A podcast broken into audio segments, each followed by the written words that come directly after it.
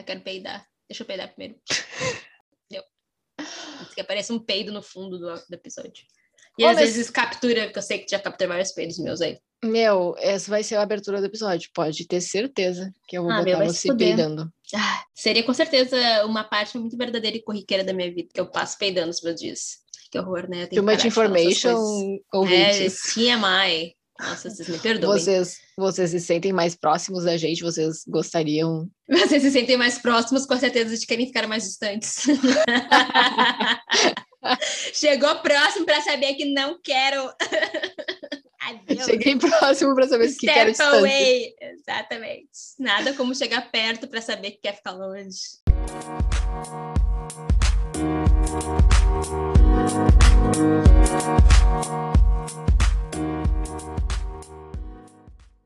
Começando, então, mais um Doutoras Sem QI. E o episódio dessa semana é especial. Eu espero que vocês escutem, porque geralmente as pessoas, quando veem que é uma coisa sobre desenho, enfim, ah, elas têm um pouco de preconceito, né?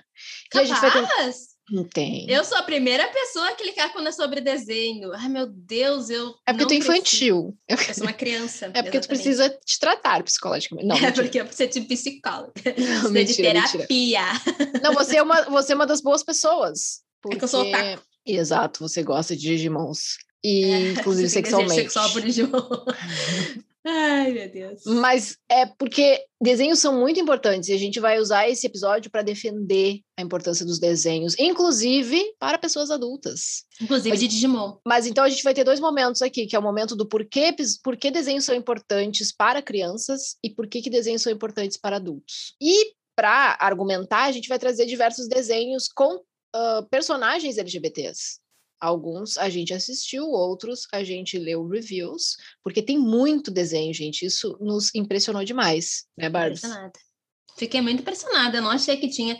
Claro, tipo assim, esses desenhos disponíveis na Netflix, na Amazon Prime e, e na Nickelodeon, Cartoon Network, esses canais que criança geralmente assiste, que é só desenho. É muito desenho, né? É o dia inteiro de desenho, um universo infinito de desenhos. Mas eu não tinha percebido que vários desses desenhos tinham representações bem explícitas, bem positivas e bem ah, bonitas de personagens, de pessoas LGBT. Eu não sabia. Antes, assim, a gente, né, antes hypava aquele um, tipo Xirra na época. Tipo, ah, Xirra! She-Ra tem vários.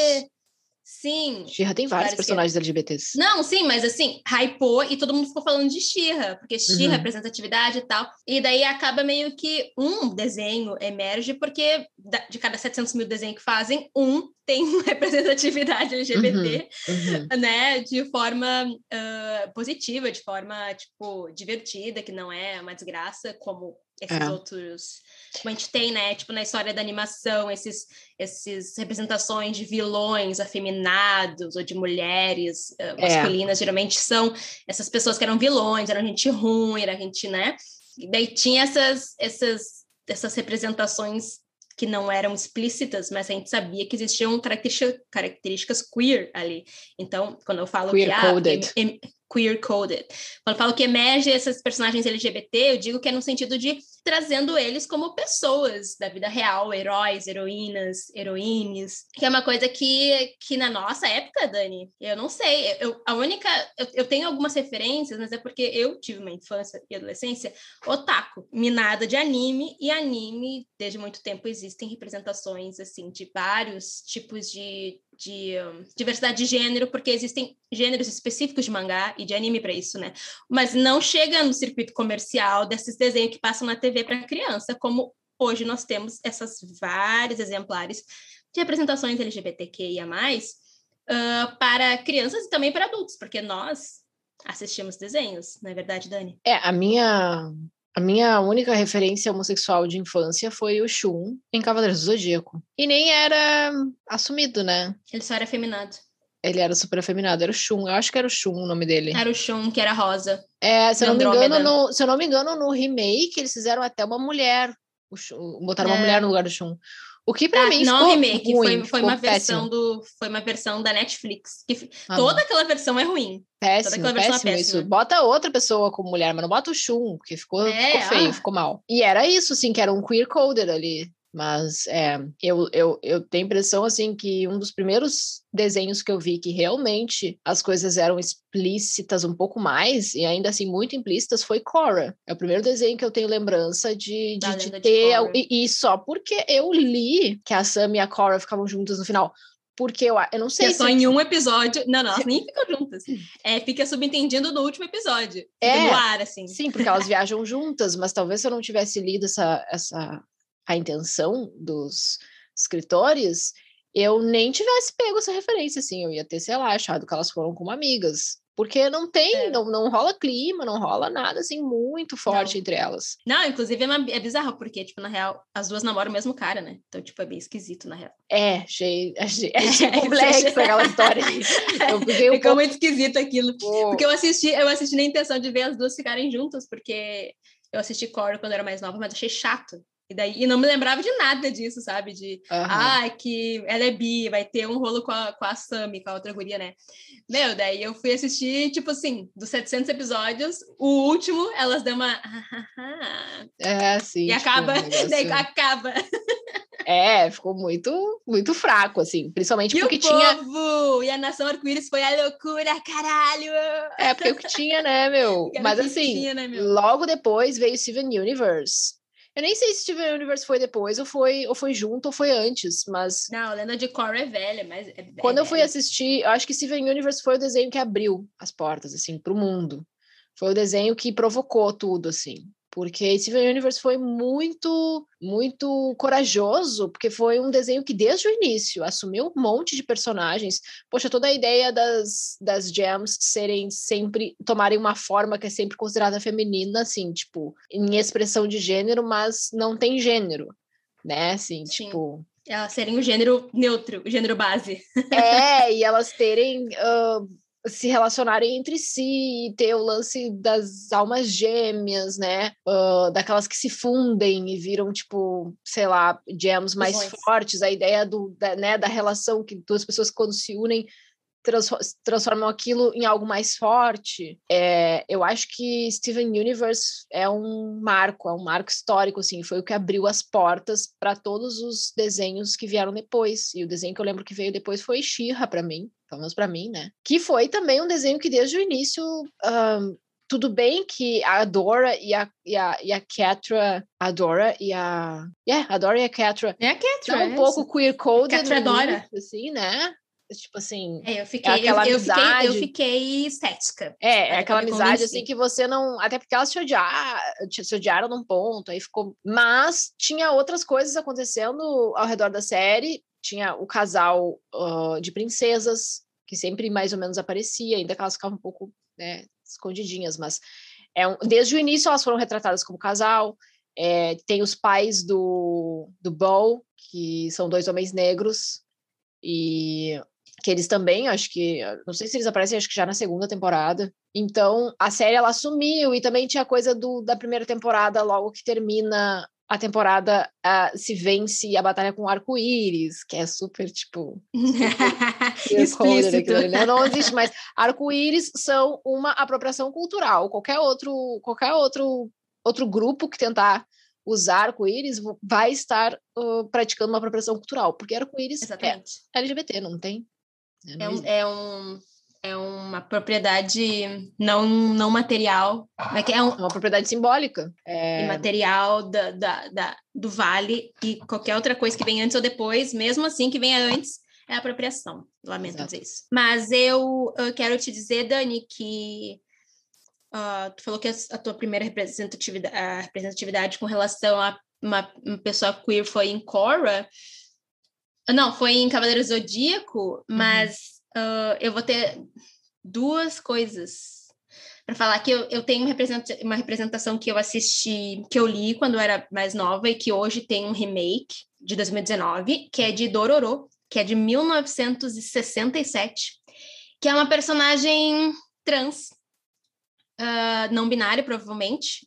Uh, o, o, o autor disse que provavelmente é uma personagem não binária, que é de uma criança que na era dos samurais e tal, e que ajudava, então, uh, um, um, garoto que era amaldiçoado, que ele não tinha pele, enfim.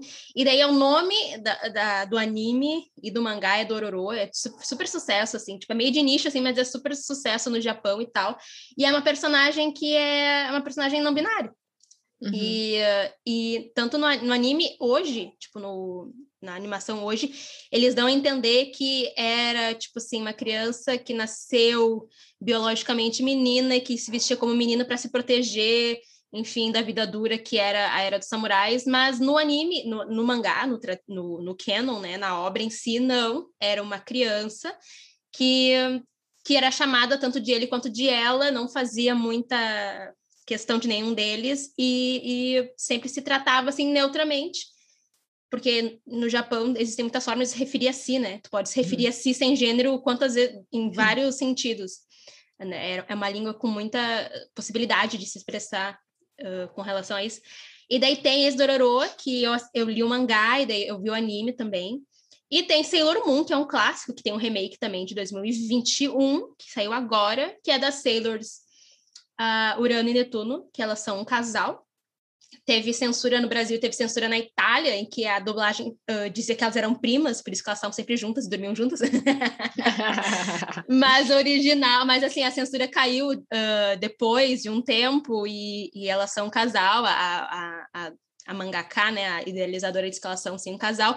E a Aruka também provavelmente é uma pessoa não binária, porque ela nunca se posiciona nem como ele, nem como ela. Ela se veste masculinamente. A gente sabe que ela, ela, uh, a gente sabe que ela é uma personagem que que é que tem vulva porque ela é uma Sailor e as Sailors uhum. também é o mesmo esquema de, de Steven Universe. Todas as Sailors precisam ter uh, o corpo feminino Uhum. E porque são guerreiras, e guerreiras essencialmente tem que ser feminina. Tanto uhum. que existem uh, alguns guerreiros, que, umas, umas sailors que vêm de outro, outro planeta, e que são homens na Terra. Só que quando elas saem para o planeta de origem, que elas são as guerreiras lá, elas são mulheres, porque só pode, só existe essa possibilidade, né? E, e a Aruka, que é essa personagem que é também não binária, que ela tem, inclusive, todo mundo pergunta: ah, tu é homem, tu é mulher? Daí ela sempre responde dizendo que por que, que é importante para você saber se eu sou homem, sou mulher, eu sou quem eu sou. E, a, e, a, e, essa série, que é a última temporada de Sailor Moon, acho que ela é de 94, então, tipo assim, é super antigo também. E, e no, no mundo, no universo anime, existe muito mais diversidade, só que são, assim, realmente obras mais de nicho. Uhum. Mas eu tenho essas referências bem antigas de pessoas uh, queer, porque eu, eu gostava de pesquisar, eu gostava de ler e de adentrar no universo anime, e hoje em dia também é legal de saber que esse reboot novo traz elas sim como um casal, inclusive elas até criam uma criança junto. A criança chama a Aruka de pai e a Mitiro de mãe. Então é bem legal ver que de, de, na minha época que essa série ela foi uh, censurada em alguns aspectos e inclusive uh, foram recortadas as cenas que elas estavam juntas. Hoje a Netflix fez uma, um remake, que eu ainda não assisti todo, porque eu tô com preguiça, mas que elas são sim um casal e que elas, uh, enfim, né, protagonizam aí um, um fandom bem querido, assim, do, de, de todo mundo que, que acompanhava na época. Então é, é, é legal saber que, bom, tem se resgatado também isso, né? E tem se melhorado também, né? Tem se melhorado com relação a trazer essas animações antigas, reposicionando elas e, e, politizando de certa forma, né? É, e aqui vai a defesa do porquê que, porquê que uh, desenhos com personagens LGBT são fundamentais para crianças. Porque a nossa infância, a minha infância foi terrível, porque eu não tinha referências. E a tua infância talvez tenha sido um pouco melhor, porque, enfim, tu foi atrás dessas referências, mas ter como referência na infância o Shun, única e exclusivamente, era uma situação de sofrimento enorme. Então, assim, é, a importância da representatividade está justamente na possibilidade da criança entender que existe um mundo diverso. Está é, tá na possibilidade da criança entender que existem possibilidades e que, uh, e que ela possa se educar também, se autoeducar, no sentido de aprender a respeitar a sua, o seu entorno, porque ela descobre que certas, que certas coisas são possíveis. É, então... Sim, porque geralmente esses desenhos eles são para criança e para jovens Os desenhos são aquilo que a gente admira, né? São coisas que a gente acha, que a gente quer ser, a gente imita, tanto que as crianças querem se vestir como seus personagens. Os aniversários, né, das crianças, as salas de aula são enfeitadas com personagens de desenho. A gente Não aprende... é pouca coisa, né? A gente aprende olhando para eles, né? Exato. E a gente aprende formas de como a gente pode ser também, porque não tem como tu saber como tu pode ser se tu não yeah. tem opção, né? Exato, como tu pode ser e como tu pode te relacionar com as pessoas. Isso é importante, isso é fundamental, porque ensina a criança a ter empatia também. E aí eu acho que Steven Universe faz um trabalho impecável, porque eu acho que, assim, Steven Universe tem absolutamente tudo de bom, mas eu acho que talvez o aspecto mais positivo e profícuo para a criança que assiste Steven Universe seja a personagem de Steven ser essa personagem super empática. Steven é marcado pela bondade e pela empatia e pela capacidade de amar todo mundo à volta dele. E isso é muito importante, porque você está retratando uma criança que vive nesse mundo super diverso e que aprende a amar todo mundo que está na volta dela, independentemente de como as pessoas são, ou de, do que, que elas gostam, ou do que, que elas querem para a vida delas. Isso é fundamental, eu diria. E, e, e uma criança que recebe muito amor de todo mundo à sua volta. Então, eu acho que é, Steven Universe vem muito no sentido de mostrar a importância da criança entrar em contato com representatividades que formam a subjetividade dela. E aqui a gente não está dizendo que, a, que, a, que, a, que, o desenho vai formar a criança viada, né? Como os fundamentalistas gostam de dizer, quem dera formar essa criança viada. Porque a verdade é que o desenho. A minha vida toda eu passei assistindo o desenho com um personagem heterossexual e não me formou heterossexual. Então, assim. a vida inteira é, passei vendo o desenho com personagens brancos, não me tornei branca. Exato, porque não é uma questão, ainda, ainda que a cultura influencie muito e a cultura faça o seu papel e a cultura tenha peso sobre como as pessoas vivem a sua vida, sobretudo pessoas heterossexuais. Tem muita gente aí que vive como heterossexual e não é. A importância de você ter a diversidade na tela não é a, o poder do, de um personagem uh, subjetivar todo mundo, é o poder de um personagem mostrar subjetivar no sentido de, de, de compor um mundo mais diverso na cabeça da criança e mais necessário de ser respeitado. Eu acho que esse, essa é a, a, a o ganho fundamental. E para criança, e para as crianças LGBTs é imprescindível, porque basicamente o que, você, o, o que se pede aqui é justamente que, que, que a gente proporcione mundos fantasiosos para crianças LGBTs para que elas parem de viver em sofrimento. Porque você vive em sofrimento quando você não tem acesso à diversidade. Né? Então, uh, ter acesso a esses desenhos é fundamental para uma criança crescer feliz, sobretudo uma criança LGBT. Não, exato. E com relação uh, ao Steven e outros uh, desenhos mais contemporâneos, não só com relação à diversidade, mas outros modos de ser uma pessoa cis também porque o Steven, ele é um menino cis. Ele se coloca no mundo como um menino, mas ele não tem absolutamente nada de uma, de uma criança masculinizada, toxicamente falando. No sentido daquela criança, aquele menininho que todo mundo, ah, menina, é menino, briga, empurra, sabe? Não fala de sentimentos. Ah, é isso e aquilo. O Steven, ele é um menino cis, ele tem a namoradinha dele lá, que é a, a, Zo, a, a Zoe, não lembro o nome dela. Enfim, Chloe. Acho que é Chloe. E, e ele, ele é uma criança que ele não, que ele nega os estereótipos e de, de, uma, de uma criança, de um menino, de uma criança menino, que é aquela criança que se desenvolve num, numa.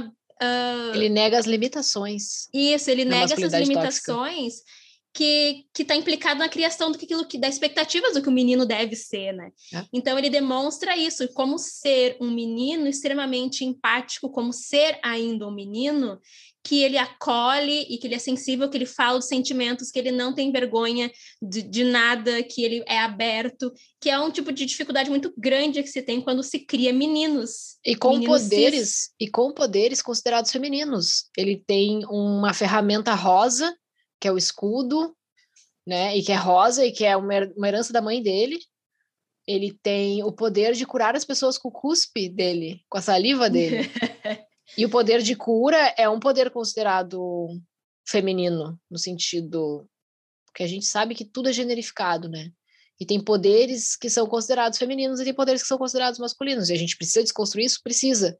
E uma forma de desconstruir isso é você pegar esses poderes que são considerados femininos e por isso menos potentes, menos importantes, e você botar numa criança que é um menino.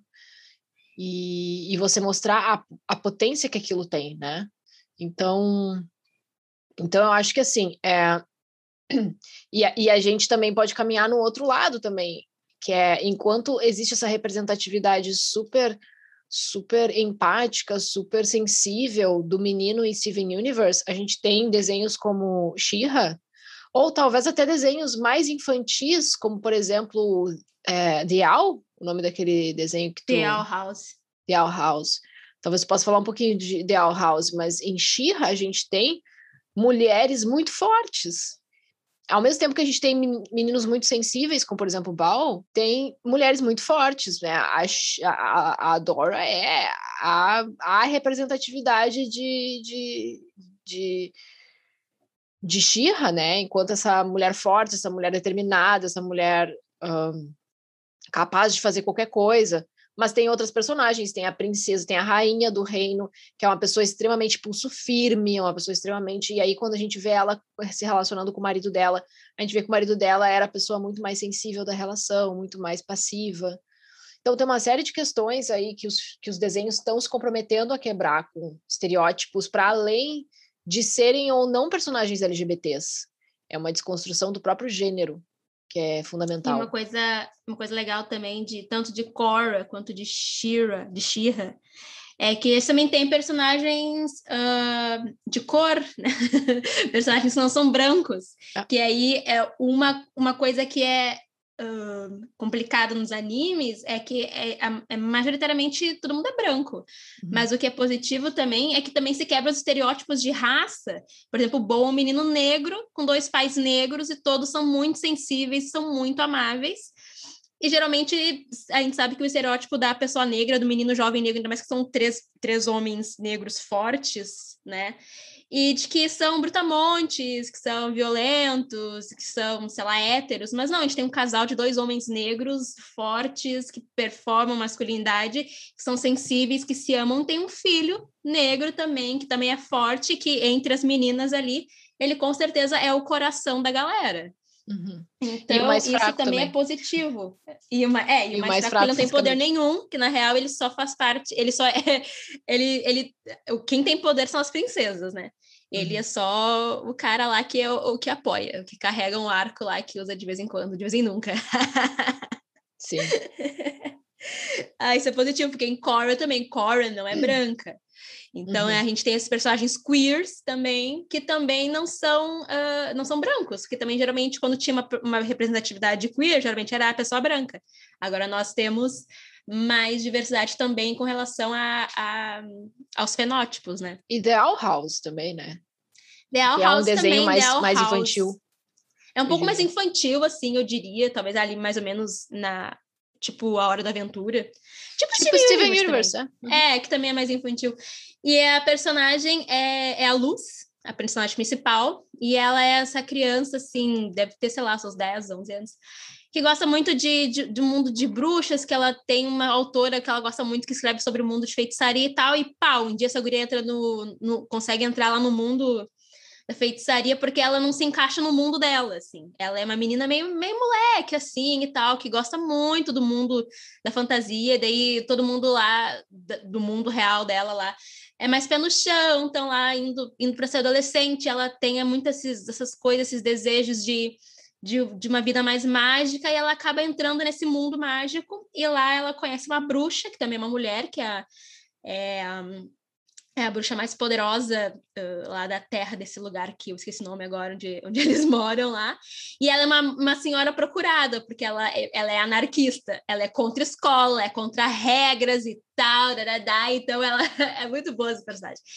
E então, né, a Luz encontra ela e acaba entrando numa escola de, de magia lá, porque se descobriu que ela tem uma magia, uma magia humana dentro dela que só ela tem que os uhum. outros, tipo, colega de escola e tal, não tinha. Dela tinha uma magia bem fraquinha, bem tosca, assim, que faz uma luzinha.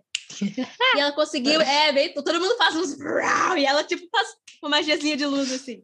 Mas foi suficiente para ela entrar na escola e lá ela conhece a Emmett, que ela é que também é legal sobre a Emmett, que ela é badass, que ela é que todo mundo tem medo assim e tal, porque, mas por quê? Porque ela é a mais inteligente da escola.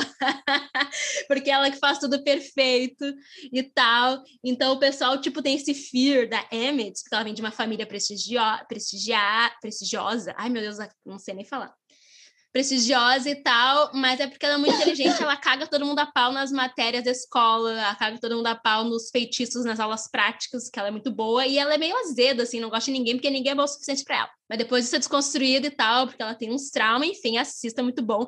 Mas daí que acontece? A Luz, ela é uma personagem uh, bissexual, ela tem um crushzinho no menininho no início da série, mas depois ela fica completamente assim. Na verdade, quem começa a ficar muito apaixonada pela luz é a Emmett. Manda bilhetinho, daí ela fica oh. com vergonha, rasga o bilhete, e daí num dia lá tem um baile e ninguém quer convidar ela para o baile, daí a luz foi lá e convidou na parceria ela para o baile. Na Mas parceria. daí no fim ela descobriu. Na Friends. parceria, uhum, exato. Mas daí no fim ela descobriu que, tipo, o plano da Emmett todo momento, a vergonha que ela tava passando é porque ela não sabia como chamar ela pro baile. Ela vai com um terninho e com saia. Ai, elas dançam. É muito bonitinho, meu. Daí elas ficam tudo vermelhinhas, assim, meu, é muito bonitinho, meu. Ai, meu, é muito bom. Para. Tem que assistir. É muito bonitinho, meu. É muito fofo. E, meu, e daí é muito legal. Que, que, como é que alguém pode olhar isso e pensar que é ruim? Ah, é muito bonitinho Ah, ah eu, queria, se eu tivesse uma criança, eu ia muito.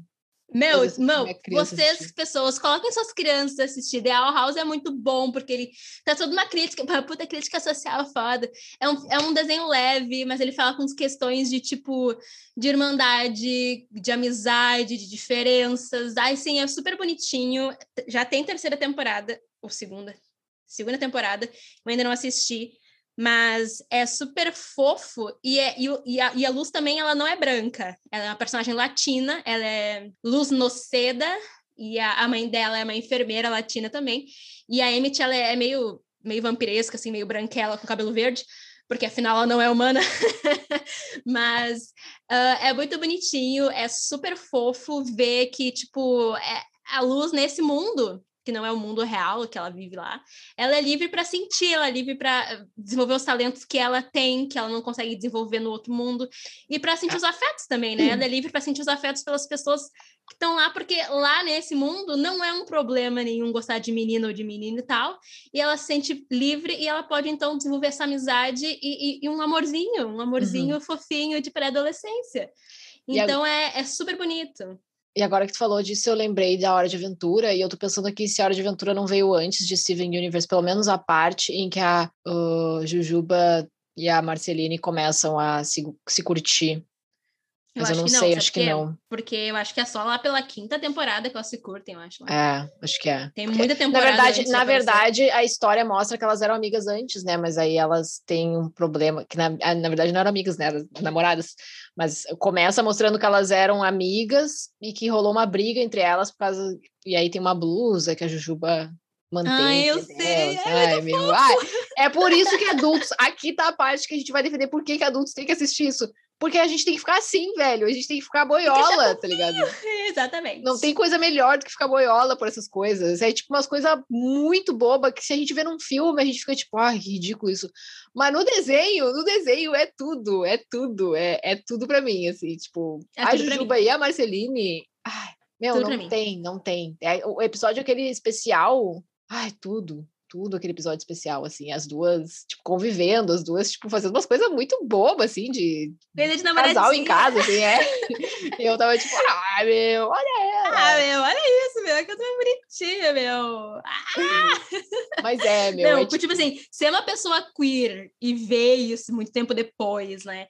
Ver, ver as, os teus, as tuas suas viagens na cabeça de afeto quando tu era mais nova e tu gostava de pessoas que tu não sabia se podia gostar ou não, e que tu não fazia, no meu caso, né, eu, tipo, fui, eu fui BV até os 19 anos, então, tipo assim, a, Opa, vai, olha a informação, galera. E daí, mas não, mas de beijo de verdade, né, não de selinho, porque de selinho daí não vale. Vamos combinar que selinho não vale, tá? Tá, tá vou combinar. Tipo assim, daí tu vê no desenho, porque, meu, se o desenho mostra que pode, então pode. As crianças não se jogam da janela porque acham que esse Superman pode voar. É. é. um péssimo exemplo, mas isso é um exemplo de como, quando a gente vê algo no desenho, a gente toma aquilo como uma possibilidade de ser real. Uhum. Porque o desenho, ele, ele é um reflexo para desenvolver a nossa criatividade e a nossa subjetividade. Uhum. E, tipo, isso que a gente vê nos desenhos acontecendo, a gente vê que se tá lá, né? Então quer dizer que pode estar tá pra gente também. Então, tipo assim, é Exato. importante pra gente, adulto, ver, pra gente retomar um pouco também a esperança de que esses esses desenhos que vão constituir as, as subjetividades das crianças, dos adolescentes, são mais bonitos, são mais inclusivos, são mais afetivos, são mais diversos. Uh, tudo bem, talvez a gente não tivesse assistido tanto, mas a gente sabe que agora, pelo menos, a gente também pode aproveitar e pode vislumbrar uh, mídias mais democráticas, mais é. diversas e que sejam respeitosas, que não sejam tá estereótipos tá bagaceiros, que sejam vidas, né, bonitinhas. E tá aí o medo dos conservadores. O medo dos conservadores é justamente que as crianças percebam que existem possibilidades e que as crianças vivam as possibilidades. E por que, que há tanto medo em uma criança viver uma possibilidade? É, ninguém está preocupado com a criança homossexual que vai se obrigar a passar por situações heterossexuais extremamente violentas porque só aprendeu que pode ser assim, só aprendeu que vai ser aceito assim no mundo. Ninguém está preocupado com essa criança. A galera está preocupada, a galera conservadora está preocupada, é com a criança heterossexual que talvez venha a pensar: hum, quem sabe eu posso beijar o meu amiguinho do mesmo gênero. É, não, não tem problema na criança, na criança homossexual que se obriga a se violentar e se relacionar de forma heterossexual porque ela ela aprendeu que essa é a única possibilidade. O problema é a criança heterossexual que vai sentir, hum, de repente eu posso beijar meu amiguinho do mesmo gênero que eu. É esse que é o problema, sabe? Eu acho que assim, ó, uma das coisas que, que o que, que, pode, sabe, acontecer se uma criança heterossexual assiste esses desenhos e tal, é que quando ela for ver o coleguinha, a coleguinha dele gostando de alguém do mesmo gênero, ele não vai jogar uma pedra neles. Ele vai dizer, oh, ok, nos desenhos aparece, eu sei, é bonito, é legal, show né? Não, Show. mas é, mas o que é, pode é acontecer é... também é isso, né? Mas é, o que, não, o, não, que, que vai, o que acontecer, vai acontecer é isso. É o que vai, acontecer é isso. Não é, ai, vou tesourar, minha filha é uma homossexual. É, Amor, é, sua filha não vai se transformar numa homossexual. Se sua filha já é homossexual, não vai ser o desenho que vai, vai causar isso nela. Mas se sua filha não for homossexual, quando ela vê homossexual, ela não vai jogar uma bomba, não vai, jogar, não vai pegar uma, uma, é, uma mas lâmpada o, é, mas o meu argumento e jogar contra eles. É, mas o meu argumento vai no sentido de por que, que tem que se proteger uh, a criança heterossexual de uma não violência, porque se ela escolher beijar alguém do mesmo gênero que ela, ela vai fazer isso com base numa escolha, e não tem que se proteger a criança homossexual que só vê a heterossexualidade na sua frente, que se obriga a ter relações heterossexuais porque aprendeu o que é isso e que nesse processo passa uma violência. Então é disso que eu estou falando. Eu estou falando de que se, prote se, se, diz sobre se proteger crianças heterossexuais, quando na verdade o que está se fazendo é se violentando crianças homossexuais e privando incitando crianças heterossexuais. Incitando a violência das crianças. Não, e privando crianças heterossexuais de uma vida diversa. Né? Então de é ser isso. Ético, assim. de ser uma pessoa decente. De ser uma, ser uma pessoa decente e, e, de, e, de, e de ter contato com a diversidade, de ter contato com a sua sexualidade em diversos níveis. Em níveis saudáveis, né, de, de, de sexualidade. Porque a gente também aprende. Porque não desenhos. adianta, as pessoas as pessoas estão sempre falando, ai, porque não pode sexualizar a criança. Ah, sexualizar a criança é só, é só tratar de homossexualidade, ou é só tratar de transexualidade ou transgeneridade. Não é, por exemplo, quando duas crianças ali que não sabem nem se levantar ainda, estão tentando segurar a cabeça reta, se olham e são duas crianças de gênero diferente, e as pessoas começam, ai, namoradinhos, olha ali, ele arrumou uma namoradinha. A criança uhum. não sabe nem se manter viva ainda, a criança está tentando respirar, é. e as pessoas estão ali casando dois bebês. Ah, não, daí isso não é instigar a, o sexo na criança. A agenda heterossexual precisa parar, né, gente? Precisa parar. É? Porque tem que, assim, é, porque assim, você acha que é sex, sexualizar alguém porque existem práticas de afeto e sexualidade diversas, para além da heterossexualidade, não é, é, é uma simetria que não funciona, porque a heterossexualidade está sendo guspida a todo momento, em toda hora, a binaridade também. Toda hora é coisa sobre menino e menina, é namoradinho aqui, namoradinho ali, as novelas, as crianças passam, se criam vendo novela com as mães, os pais assistindo novela e as crianças no pé, pessoal sempre se beijando, sempre se pegando, sempre se assediando, sempre transando, e tá tudo bem, porque é hétero uhum. pode. Não, gente, isso também é expor a criança. Inclusive, é expor de uma forma inadequada, porque esses é. desenhos, é. esses, essas animações, elas são feitas para crianças. Existe todo um comitê, existe existe toda, um, um, existe toda uma política por detrás de desenvolver um material adequado para crianças. Pesquisa, exato. Exatamente. Pesquisa, então, tipo assim, nada do que a gente está falando é. aqui é bonitinho, mas tudo aqui está com chancelado selo de psiquiatria infantil, selo de pediatria de que criança pode assistir. Agora, todo o resto que é minado de heterossexualidade compulsória, violenta, escrota, que as crianças ficam expostas na TV, no YouTube, isso não. Isso não pode. Uhum. Mas daí ninguém acha que é ruim, porque afinal o máximo que vai ensinar vai ser a criança é hétero no máximo. Porque não é verdade, né, gente? Tem muito mais coisas além disso, entendeu? Não, e é incrível porque isso mostra o quanto as pessoas assumem a heterossexualidade como marco zero. Marco zero, exato. Como, e não é um marco zero. Como uma não sexualidade. Exato. Né? É, é, porque é natural, porque é o óbvio. Exato. E não, é extremamente não é sexualizado. É extremamente Exato. sexualizado. Toda, toda a prática heterossexual é extremamente sexualizada, extremamente gráfica, extremamente explícita para as crianças. Ela tá aí a, em todo lugar, ela tá nos outdoors, ela tá na novela, ela tá na TV, ela tá no YouTube, ela tá aonde você quiser. Você acha práticas heterossexuais uh, explícitas uhum. e, a, e você não vai privar a criança disso. Exato. Então é assim, é, é de uma hipocrisia mas de uma hipocrisia que eu me irritei agora eu quero terminar esse episódio. calma. Chega. Calma. Chega desses A gente está falando sobre as possibilidades, sobre as representatividades, sobre as coisas positivas. Enfim, ah, um outro, um outro des... outra animação, uma série animada bem legal, que daí a gente já vai um pouquinho mais, mais ou menos assim pro nível de Shira, de complexidade, porque acho que a Shira, Shira ou Shira é mais complexo porque, tipo, ah, é longo, né? São vários episódios e algumas temporadas. Tem uhum. umas camadas, assim, que a gente, ah, talvez as pessoas, crianças mais velhas aproveitem mais. Uh, e tem um, um, muito fofo e muito foda, que também tem uma puta crítica social foda, do Netflix, que é uma produção Netflix com a DreamWorks, que a DreamWorks é aquele que fez Shrek que é Kipo e os Animonstros.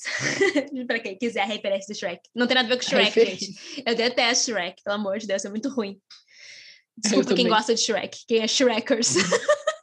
Shrekers. Shrekers. ai, ai.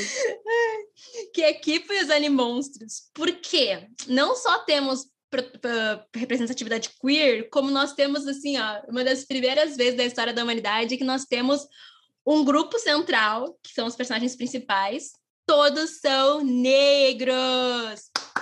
São três crianças negras que protagonizam esse, esse, essa série animada, que ela é muito boa em qualidade, tem trilhas sonoras muito boas. E essa, e essa série, ela Uh, tem uh, duas meninas, é a Kipo, uma outra menininha selvagem, que eu não sei o nome dela. que menina selvagem, selvagem é um excelente, excelente conceito, né? A menina selvagem. E o menininho fofo, que é o, que é o, o Benson. E, enfim, daí depois vai, eles se juntam e tal, para ter mais amigos. Porque a moral é que é um mundo meio pós-apocalíptico, em que os animais evoluíram, assim, para comportamentos parecidos com os humanos, comportamentos predatórios. Então, os humanos acabam ficando reclusos e tendo que se esconder, enfim, e daí essas crianças se veem então aí na superfície, né, sem seus pais, sem seus responsáveis, tem que sobreviver e tal, aí tentar fazer um fazer um uma diplomacia para para poder descobrir o que está acontecendo com o mundo. Daí lá passando tem os vilões e tal. A única vilã, vilã mesmo, é uma mulher branca. E as crianças, então, aí uh, vão, vão fazendo amizade, descobrindo os motivos e refletindo sobre os, as práticas humanas com relação à natureza, aos animais e tal. E daí o menino, é, ele é um menino que se assume gay. Ele, a, a Kipo vai se declarar para ele, dizendo que gosta muito dele e tal, que acha que tá apaixonadinha, e eles devem ter uns 12, 13 anos, eles não são tão, tão pequenininhos. Ele diz, ele agradece, ele diz, ah, obrigado, teus sentimentos são muito legais, mas eu sou um menino gay, eu gosto de meninos. Daí ela, ah, então tá, beleza. Eles continuam a amizade, daí mais tarde ele conhece o Troy, que é um outro menino. Ele fica super apaixonadinho no Troy, a gente não sabe o que acontece ainda porque vai ter uma outra temporada. Mas enfim, aí é uma outra uh, infância, juventude, início ali de adolescência, que também é super, é claro que tirando o tirando o universo distópico ali, dos perigos de um mundo pós-apocalíptico, é uma, são amizades e são uh, relacionamentos muito saudáveis. O menino ali que gosta de meninos se assume gay e tá tudo bem, ele encontra o menino, eles vivem, né, um crush bonitinho. As outras ali meninas estão ali resolvendo a vida delas e tal, não tem treta, não tem confusão, não tem nada, são amigos, cara. São crianças que são amigas, que convivem com a diversidade e que tem aquilo como algo natural, porque é, né? Todas as sexualidades e todas as expressões de gênero ou não são naturais. A única coisa natural que a gente tem real mesmo, assim, é a água e, sei lá, a terra, H2O, hidrogênio, A única coisa oxigênio. que a Bárbara tem de natural é as tetas dela. É verdade, é verdade. Então vocês já sabem que se vocês forem no meu Instagram, não são silicone. não é silicone. Tão natural quanto a luz do dia, quanto as minhas tetas, as sexualidades, elas são completamente naturais, têm que ser tratadas como coisa, algo natural. A única coisa que precisa ser dita é, tipo assim, se você quer ficar com a pessoa, a pessoa diz que não, é porque ela não quer. Ele não, ele não precisava nem dizer que era gay. Ele não quer e pronto. Mas enfim, ele fala porque ele gosta de um outro menininho e deles não ser um casal bonitinho. Então, eu quero recomendar muito também o Kipo, Kipo e os Animonstros, porque pela representatividade das crianças negras e pela convivência entre as sexualidades diferentes e desenvolvimento dos sentimentos deles ali e tal. Uma amizade fofa em que ele não é o amigo gay da protagonista, ele é o amigo da protagonista. e ele vai lá e tem a vida dele, e só ele. E é legal que geralmente tem os, tipo assim, os relacionamentos queer, eles são meio que à margem dos outros. Mas o único relacionamento fofinho, o único crushzinho bonitinho são os deles. Tipo, ela não tem namoradinho. Uhum. E a outra também não uhum. tem. Então, tipo, o relacionamento uhum. central ali entre os jovens é um relacionamento queer. Então, isso é legal. Arrasou, gente. Perfeito. Perfeito demais. Então é perfeito. Esse foi o desenho perfeito para terminar esse, essa, esse episódio, que na verdade foi um episódio assim para. Você quer ter uma criança ética? Você quer transformar o seu sobrinho ou a sua sobrinha uh, de, endemoniado em uma criança ética? Dá, esse, dá esses desenhos para a criança ver, entendeu? Dá essas, essas coisas que a gente falou, esses desenhos, esses, grava esses negócios, bota lá para a criança, pelo amor de Deus. Exatamente, vamos, gente. Vamos sensibilizar essas crianças, porque eu não aguento mais criança criança peste. Criança peste. Ah, a gente pode fazer, a gente pode falar de outros, outros desenhos no, no mês das crianças. Ah, outubro, né? Ou não? Vamos. vamos Porque ver, vamos tem ver. mais um monte de desenho legal que eu posso recomendar. Porque eu tenho sobrinhos, gente, e eu faço curadoria. Não, e se, eu e se faço você, curadoria, você tem... entendeu? Porque, ah, porque não dá, meu, eu não quero, Se eu não você- quero sobrinhos. Se eles forem héteros, eu quero que eles sejam pelo menos, pelo menos, assim, aquele hétero É exemplar.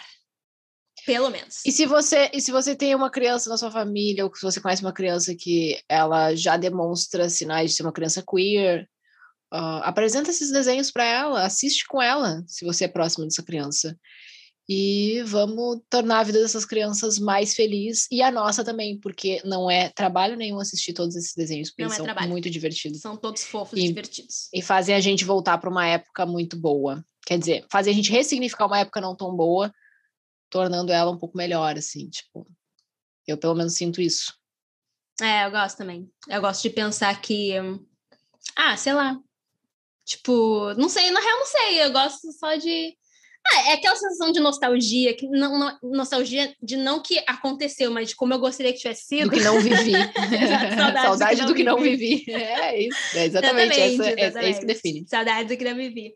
E, cara, não custa nada, assim. Tipo, porque, assim, às vezes a criança não vai ter, talvez, a abertura para dialogar. Às vezes, tu não, às vezes tu não é uma pessoa cuzona. Às vezes tu não é um pai, uma mãe, ou um responsável, um tio, uma tia, uma dindo, um dindo, um dindo de cuzon. Cuzon, não sei falar. Cuzão. É francês, é cuzão. Às vezes você não é cuzão. Às vezes você não é, às vezes você é uma pessoa ali e tal, mas às vezes a criança é tímida, às vezes o adolescente ele não tá afim de conversar, assim. Então, o que tu pode fazer é munir essa criança de referências, de representatividade, entendeu? Para ela, dentro dela, saber se reafirmar e ter lembranças incríveis da sua juventude, da sua infância, entendeu? Talvez ela não vai chegar e falar na tua cara, ai, chegar e se abrir, tá ligado? Mas, meu, se ela tivesse referências, desenhos, o ter o que sonhar ali antes de dormir, sabe? Tipo, meu, é tudo na vida de uma criança. A criança precisa do simbólico, ela precisa da fantasia. E se ela não se vê na fantasia e no simbólico, ela não vai ser uma criança feliz. Ela precisa se ver lá. Então, se tu, se a criança não quer falar sobre respeito, se tu não sabe como conversar e tal, meu, dá para a criança assim todas as possibilidades que ela possa ser, o que ela possa querer fazer, o que ela possa sentir, e, meu, vai ter metade do caminho andado, porque a criança vai se ver ali, ela vai ter segurança, autoestima, e é o que criança precisa, meu. É o que criança precisa para não, não crescer quebrado, precisar de terapia a vida inteira, se afundar em vícios. Ela precisa de representatividade. Para não se tornar gente. Para não se tornar que nem a gente fazendo com 30 anos podcast para reclamar das mídias, entendeu? Ela vai ser uma criança uhum. que, que vai crescer para ser alguém saudável, funcional, produtivo e vai olhar para ti depois adulto e vai dizer assim, ó, nossa, obrigada, cara, tu me forneceu as ferramentas que eu precisava para ser uma pessoa bem resolvida, vai ser uma pessoa que ama os outros, mesmo se a criança for hétero, entendeu? Tipo, mesmo se ela vir, sei lá, isso, isso. vai que, sei lá, a criança vira hétero cis, vai que a criança escolhe ser hétero cis, a gente nunca sabe, né, gente? A gente não escolhe. Mas ela vai poder olhar e vai dizer que, meu, ela fez, sabe? Ela, ela foi uma boa pessoa para seus amigos, seus amigos, seus amigos. Ela não precisou pisar em ninguém, rir da cara de ninguém, porque ela soube desde a sua infância que existem múltiplas formas de ser e de viver e que tá tudo bem. E que é bonito. Isso aí, então ficamos por aqui hoje. Acabou esse episódio. Eu sou o Dani. Eu sou a Bárbara. E esse foi o Doutoras, Doutoras Sem, sem QI. QI. Tchau. Thank you.